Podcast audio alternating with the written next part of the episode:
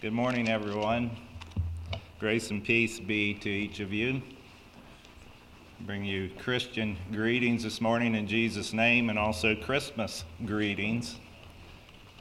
May the Lord bless you for your presence here this morning. You know, I had to think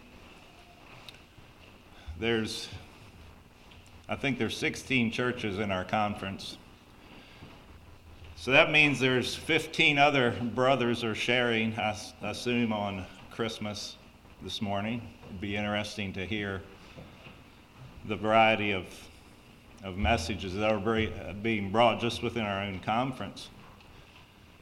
You know, that would add up to about 10 hours of preaching. I don't know that anyone here wants to sit through 10 hours of, of that but there's certainly um, no end to the goodness of the Word of God. We will never be able to exhaust the, the truth of God's Word to where there's no more to ever be said again because it's just, it goes on and on. It, it's a boundless theme, the love of God, and is coming to earth Isaiah chapter 9, verse 6. For unto us a child is born, unto us a son is given, and the government shall be upon his shoulder, and his name shall be called Wonderful Counselor, the Mighty God, the Everlasting Father, the Prince of Peace. Of the increase of his government and peace there shall be no end, and upon the throne of David, and upon his kingdom to order and to establish it with judgment and justice. From henceforth, even forever, the zeal of the Lord of hosts will perform this. I have uh, selected as a title for the message this morning An Outcast into a Broadcast. An outcast into a broadcast. Maybe you have heard that, maybe that, that sounds familiar to you. And if I recall, I believe the, uh, the there was a, a, news station, Fox News. It was said of them that they they started small, and they became um, great. They became uh, a, a lot bigger than expected. And along with that theme of of coming from going from that state of, of smallness, being an outcast maybe, um, we have the theme of, of the increase of his government, there shall be no end, speaking of the prophecy concerning Jesus.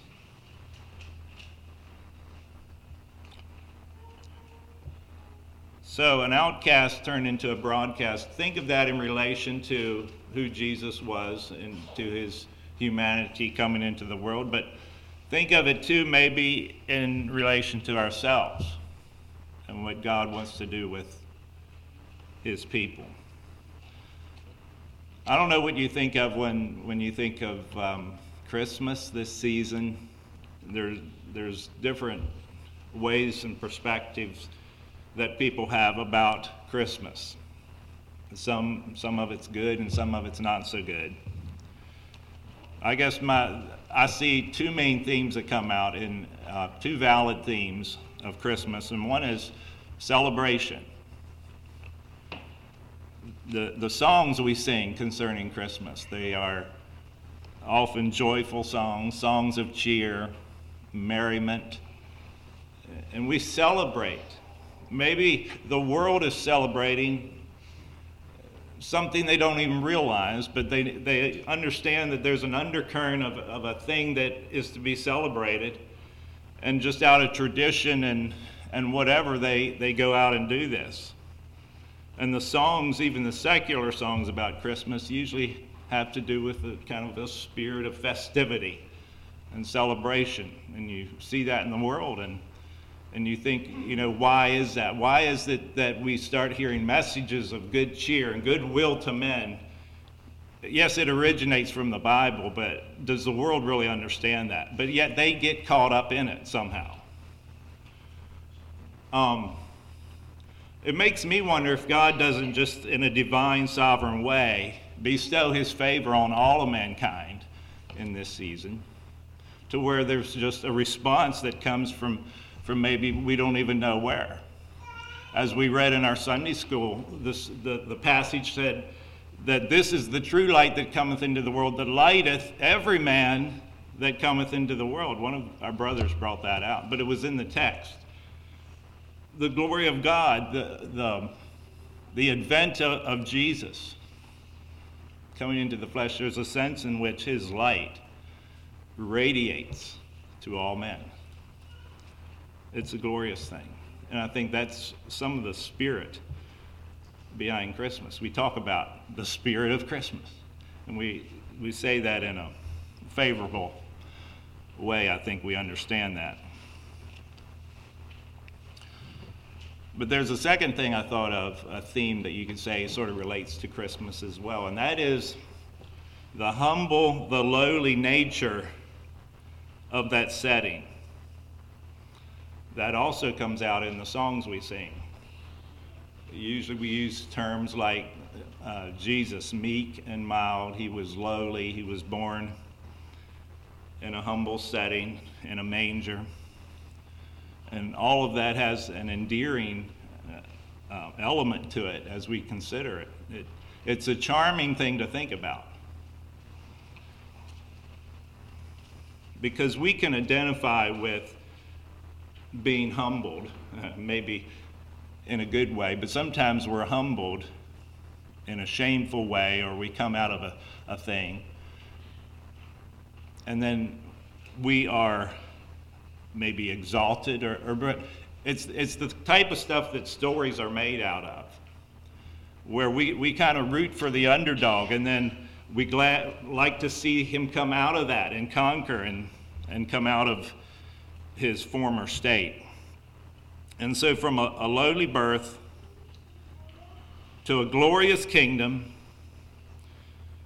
and at, at that time of Christmas, you have all those different emotions that are wrapped up in that setting. You have the, the hardship. You have the um, you have money involved. They went to, to Bethlehem to be taxed. At the end of the year, people start thinking a little bit about the money side of it, the taxes, because you know we want to spend money and have deductibles and that kind of thing. And in the setting of Christmas and all those events that happened, you have the joy of the appearance of the angels and that angelic visitation. There was fear involved in that, but there was also messages of, of joy and peace to all men. You have the wonder of it all, where Mary pondered these things in her heart. maybe that's good for us to do in our musings and in our in the mysteries of life. And maybe we have the answers. Maybe we would like to say some things. But me, uh, there's times, I believe, when it, it's best just to ponder it, meditate upon the things that God has shown us. It's interesting during the, the time of Christmas as well that not all is good.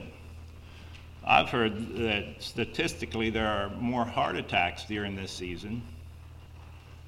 On Christmas Day, particularly, the, the highest rate of heart attacks. Why is that? Is that meant to be? Is that why Jesus came into the world to give us heart attacks? And the second most common day is the day after, December 26th. And then the third most common day is January 1st, New Year's. So there's, there's a lot of, seems like a level of anxiety and stress that can kind of go into Christmas. Maybe it's just kind of what we make it. But it was that way in the beginning. It, it caused anxiety in, um, in the town of, of Bethlehem when, when, um, when the wise men came. Now, this was a couple years later. Here's the thing about the events of Christmas when you take Matthew's account and Luke's account, and often at, at a distance we don't have the depth perception, so we just lump it all together. And that's okay. That's okay because when we see the stars, the stars are, are at varying distance, very great variances, but they all look the same. So from a distance, and you can kind of break some of that down, but look, think of the hate that was in that setting as well. Herod had hate in his heart. He had anxiety, and he went to, to root this out in an evil way.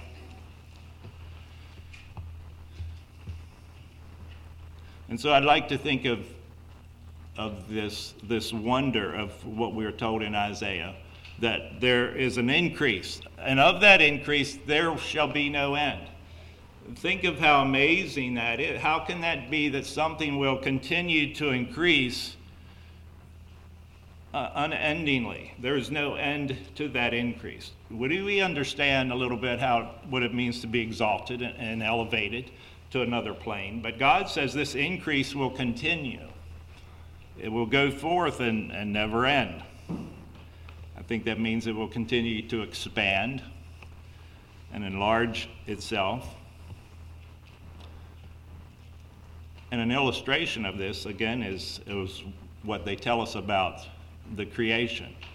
The heavens, they say, are expanding. The stars, the universe is expanding.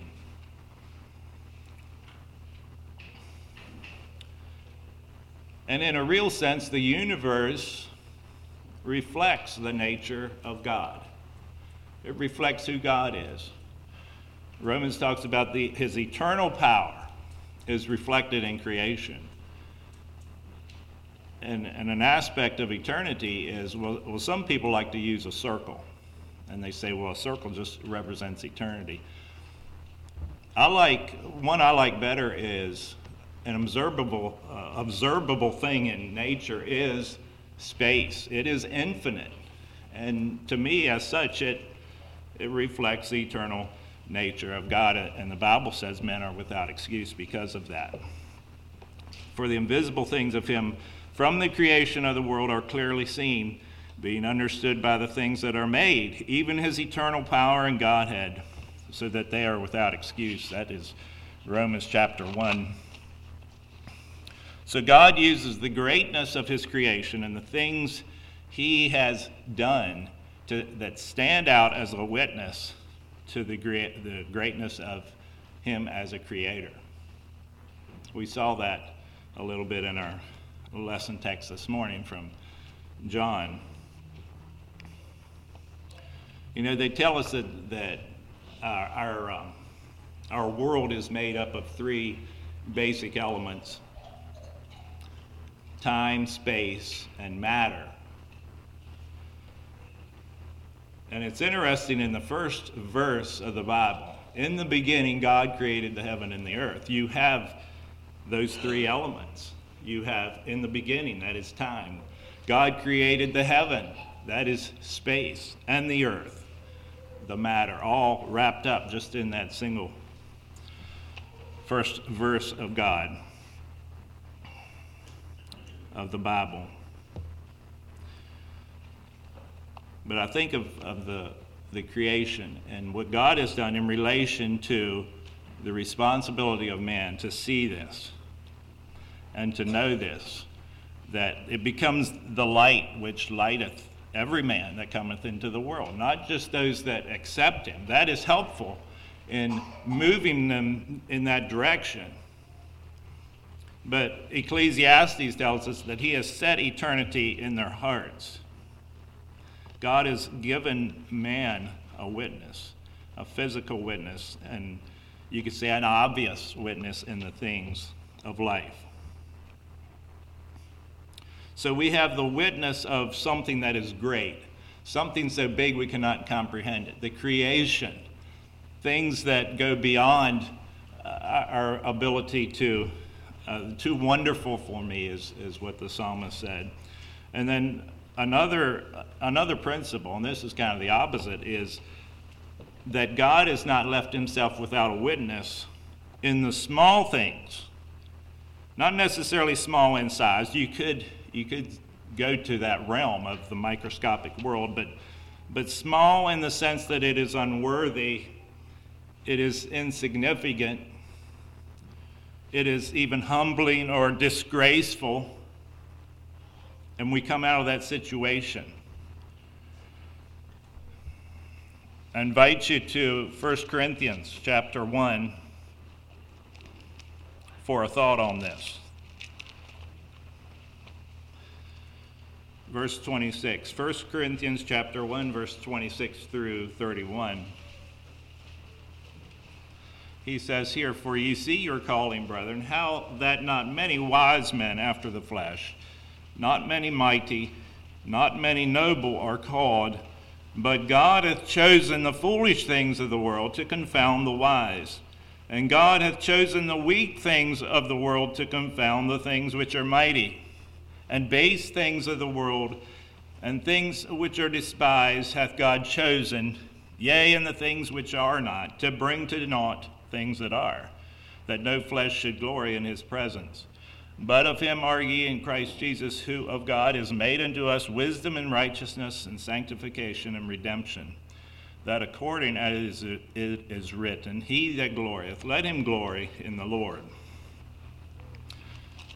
And so just try to relate that thought in these verses to the coming of the Lord Jesus.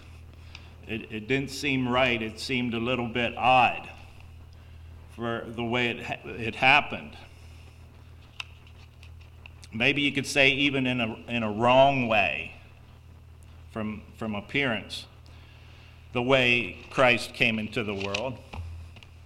But that is a principle you see in, in Scripture, how that we are not to trust in chariots and in horses, but we will trust in the name of the Lord our God. The small things of nature and of creation of God's hands and, and the events he brings about, the way he makes it happen. Um, it might seem like foolishness to the world. The wisdom of the world, which is a false wisdom, it, it doesn't understand. But I think in many ways the small things of life declare the glory of God.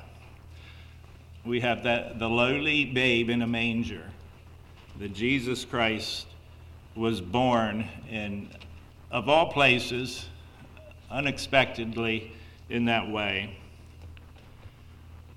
But what a beautiful story that even a child can understand. A child can take delight and understanding in this story of Christmas. And even the adults in the, in the, um, in, that, in those events became childlike in their wonder and in their worship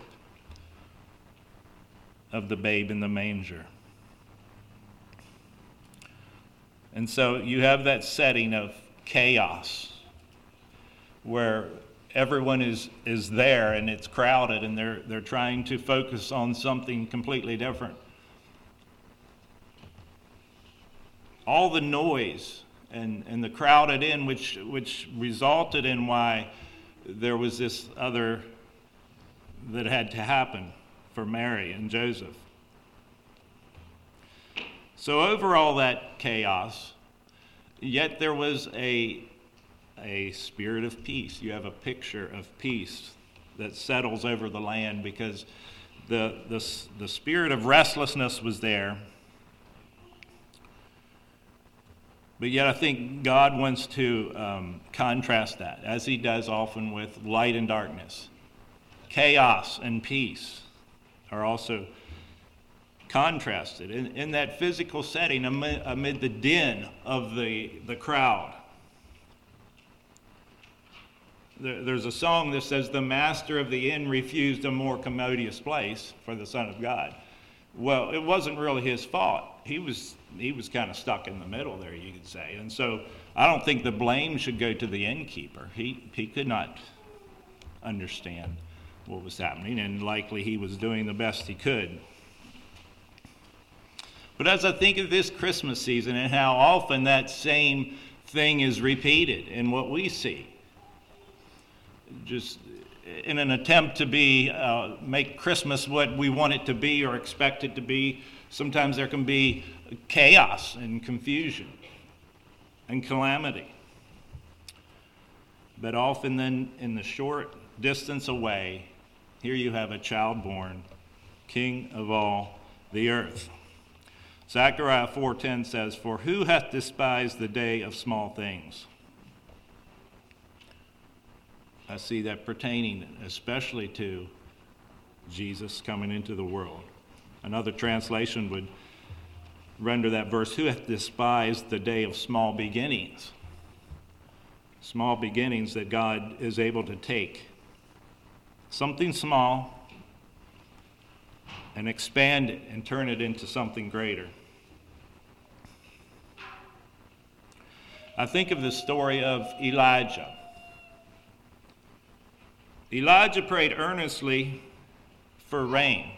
It said he prayed before that there was drought because he had prayed against rain, but there came a time when it was a prayer for the rain of God from heaven. And it said when he prayed, he cast himself down on the earth. He put his face between his knees. And you, you just see this posture of humility. And he told his servant to, to go check, go look out to the sea and see what you can what, what there is there to observe. And out of that there was nothing, and he, he continued this process. He prayed and kept sending the servant out. And eventually, this small cloud the size of a man's hand appeared over the sea. And that small cloud became a, a mighty tempest that where the heavens became black with clouds and wind. Now, maybe you see Elijah as in that situation as praying and begging and pleading God to make something happen. I don't think that's really what the posture of prayer is about. Because I think Elijah knew what was going to happen. But he was praying into that desire. And because of some verses that happened before this, Elijah told Ahab, before there was any prayer or any, any mention of, of needing to pray, he told Ahab, Get up Eat and drink, prepare yourself, because there's the sound of abundance of rain. I find that interesting. Elijah realized that something was coming. He sensed in his spirit, maybe in a prophetic way. But he told Ahab, the rain is coming. And then he prayed for the rain. It reminded me of another verse in Zechariah that says to pray for rain in the time of rain. In the time of rain, to pray for rain. Ask ye of the Lord rain in the time of the latter rain. So maybe the rain in this sense could, could illustrate to you the moving of God in your life, the work that He is doing perhaps in a particular season, a work He is bringing upon you, a presence, the reign of God. And the, the call and the challenge is to pray for that. When you sense it, begin to pray for it in that season to happen. You know, if you're riding a bike and there's a hill up ahead, maybe you're coming down a hill and you see a hill up ahead, you don't wait till you're in the middle of that other hill to start pedaling. You start to pedal now, even when the going's good, in, in light of what is to come.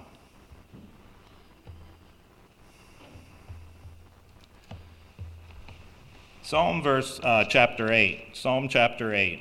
I'd like to take you there for a few thoughts. Verse 1 and 2 O Lord, our Lord, how excellent is thy name in all the earth!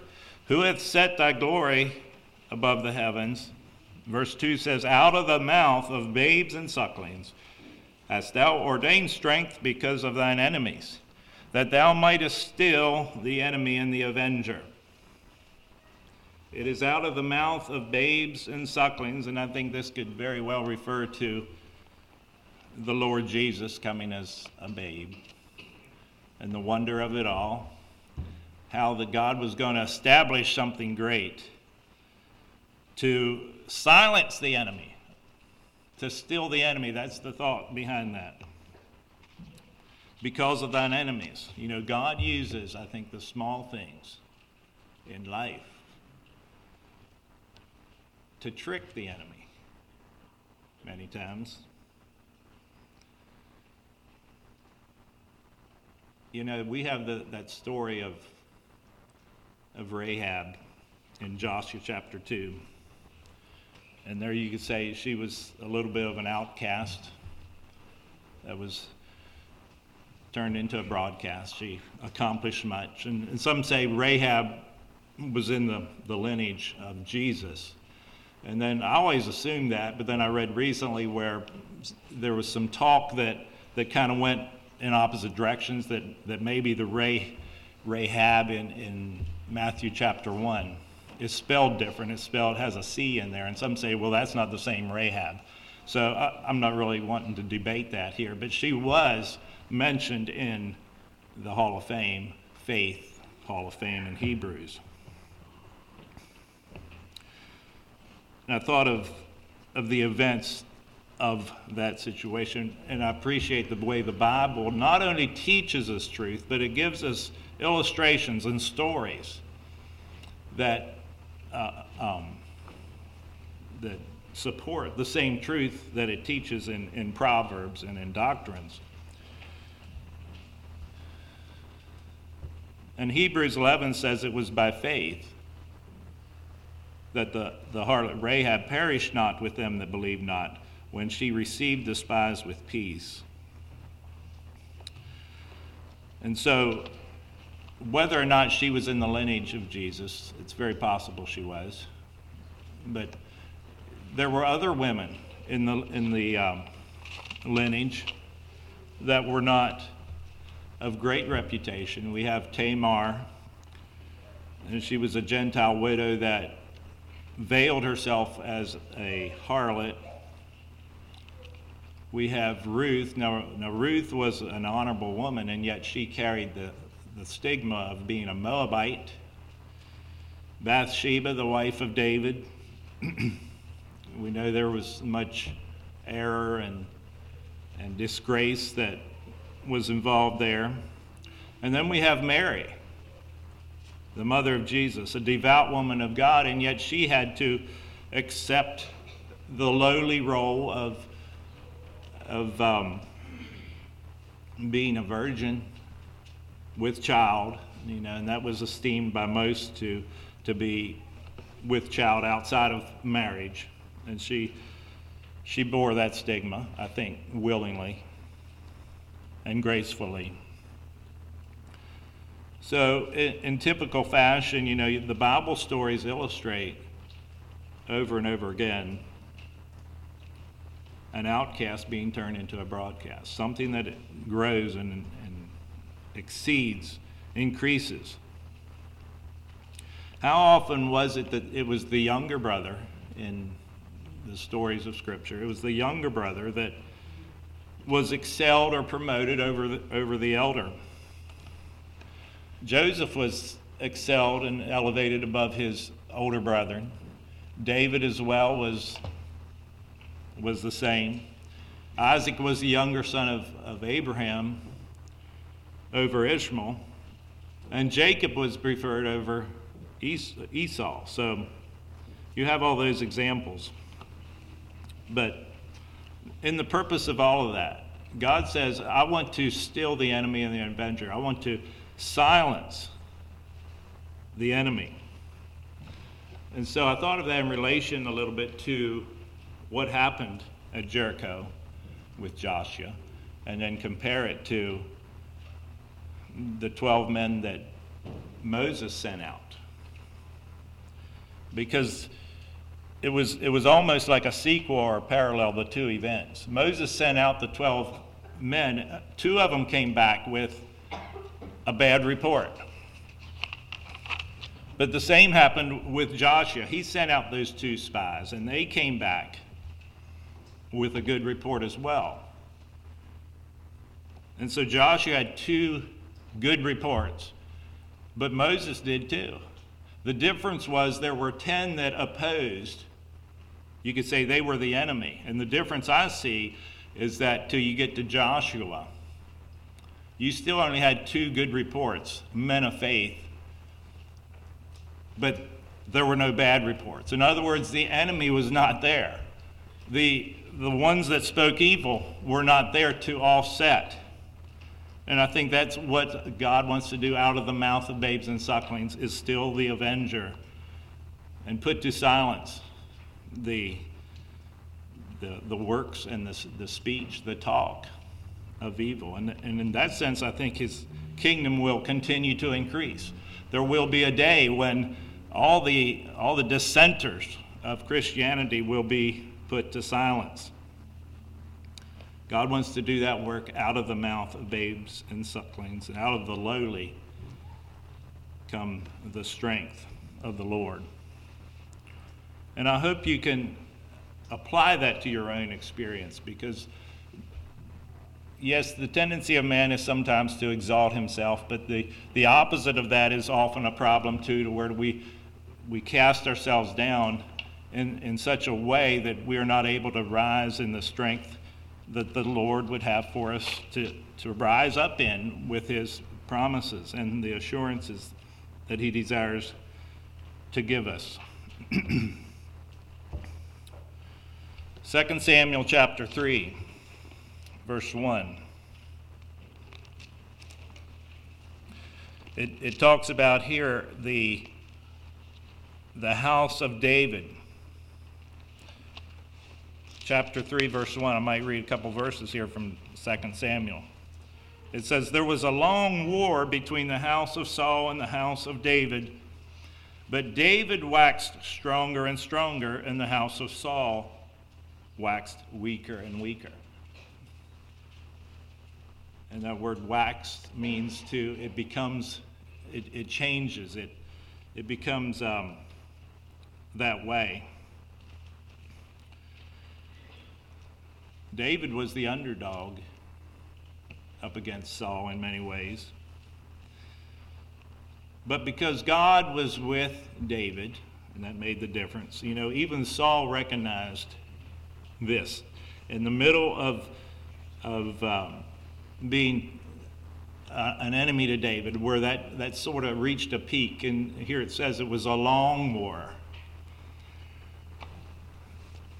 Even Saul blessed David. There was a time or two he said, where he, he spoke to David when David had revealed that he had the power to, to do away with Saul. And he said to David, Blessed be thou, son David. Thou shalt do great things and also shalt still prevail. And so after that encounter, after saying those words, then Saul goes out again and continues to fight against David, the very one that he said is going to prevail. Interesting. And so, you know, when you don't have the Lord on your side in your life, your life can, can, can start going a direction that to even, even to the point where insanity begins to be the, be the, the way you go. Saul was afraid of David from way back, and, but yet he knew the Lord was with David. But in all that understanding, he continued to fight against David. Well, I thought of another theme of Christmas where some of the secular song. there's a secular song, Rudolph the Red-Nosed Reindeer. Many of you have probably heard that. I, it surprised me to learn that that song is at least 70 years old. It was written that long ago. But even in that song, it brings out how this underdog principle of one of the deers that had a, a oddity. And that oddity is what became his commodity later on, on a foggy Christmas Eve the odd man out became promoted.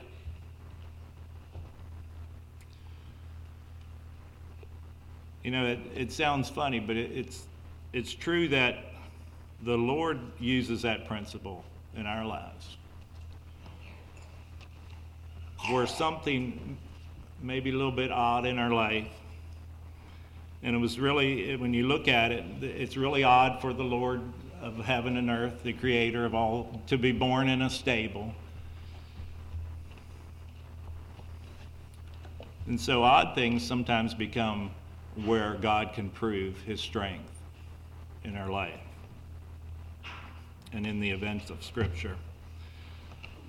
There was a story I remember from one of the child reader storybooks that there was a boy that he had an apple tree. His folks gave him an apple tree to to own and to take care of and they were on a, a farm. I don't remember all the details of the story, but this um, this boy took great pride in this tree, and he looked forward to the day when he could uh, sell the apples off this tree and then keep the money and buy a bicycle or something along that line. Well, he had a younger sister, and we'll just call her Susie. I don't know the names of the people in the story.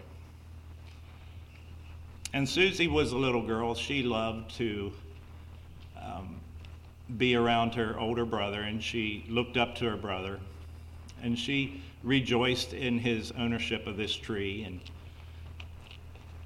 well, the time came when the tree began to produce apples that spring, and it, through the summer, the, the apples started getting bigger. And this little girl, she wanted to help her brother. She had an idea. She went out and picked all these apples before they were ready to pick. And I still remember the, the picture in the, in the book. This little girl standing under this apple tree with a big grin on her face, with a basket full of green apples. She was doing what she thought was, was great, helping her brother out. And in the story, he had enough grace to, to not be too hard on her, but yet there was a disappointment and so that summer went by, and and the boy, I'll just call him Jerry. I don't know his name either, but he um, he had no expectation of reaping a harvest from that tree because she had gone up and, and picked all the apples. Well, later on, as the story went, later on the summer was getting past, and they were selling their apples from their other trees, I guess. And a man stopped by, a customer. He came by the, the farm there and he wanted to buy some apples. And he seemed a little bit worried and he couldn't quite settle on what to get. And he said, Well, I'm. He saw the apples they had for sale, and I guess they weren't good enough. He said, I'm looking for some really of something special for an occasion. I want some really big, nice looking apples. And the manager of the, the orchard, and it, may have been the, the, Jerry's father, he told the man, Well, you know, I think what, what you might want are some apples from Jerry's tree. Well, Jerry was like, Well, Dad, I don't, I don't have any apples. But the dad said, let's go out to, to Jerry's orchard, to the orchard, and let's look at Jerry's tree. So they all three of them went out there. And here in the very top of the tree, there was eight or ten great big apples. Huge red apples, just perfect. Here, they were the leftovers that little Susie had not been able to, to reach. And I remember that story. They went and picked the apples, and I think the man paid little Jerry. He was well compensated that day because the man it was exactly what he wanted. He wanted something extra big. Well, those couple apples in the top of that tree grew that way because of what Susie did. She had stripped the tree of all the, the normal apples, and then all the all the nutrients and all the, the blessing went up into those few. That story always stood out to me. I think that's the work that God can do when things are looking like they're lost. The Spirit of the Lord can move in that situation and bring about an increase. It is out of the darkness that the light of God shines ever so brighter. And I think the Spirit of the Lord is saying to his people, I will give you the treasures of darkness and the hidden riches of secret places. I saw a little quote the other day. It said, it was kind of cute. It said, If you stumble over a stone, get up and step on it.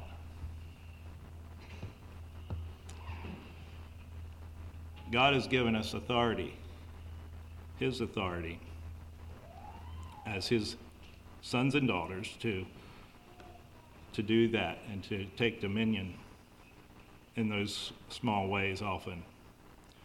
And I thought of another verse where it says, I will restore the years that the locusts have taken. I'd like to turn to one more reference in Joel chapter 2. Joel chapter 2, verse 25. This very verse. It says, I will restore to you the years that the locust have taken, the cankerworm and the caterpillar and the palmer wood, palmer worm, my great army which I sent among you. In Verse 26 And ye shall eat in plenty and be satisfied and praise the name of the Lord your God that hath dealt wondrously with you and my people shall never be ashamed. And ye shall know that I am, that I, in the midst of Israel, and that I am the Lord your God, and none else, and my people shall never be ashamed. I want to be in the number of those who are not ashamed to own their Lord, to own the babe in the manger, because there was no room in the inn but a baby who came to destroy the works of the devil. That is part of the mission as well. Jesus came to set the prisoner free. He came to give sight to the blind, to proclaim liberty to the captives. You know, that sight to the blind. We need that assurance that that God is a light and a revelation to us. As Paul prays the prayer in, in Ephesians chapter 1, he says, that the Lord, the Father, God and Father of our Lord and Savior Jesus Christ, the Father of glory, would give unto you the spirit of wisdom and revelation.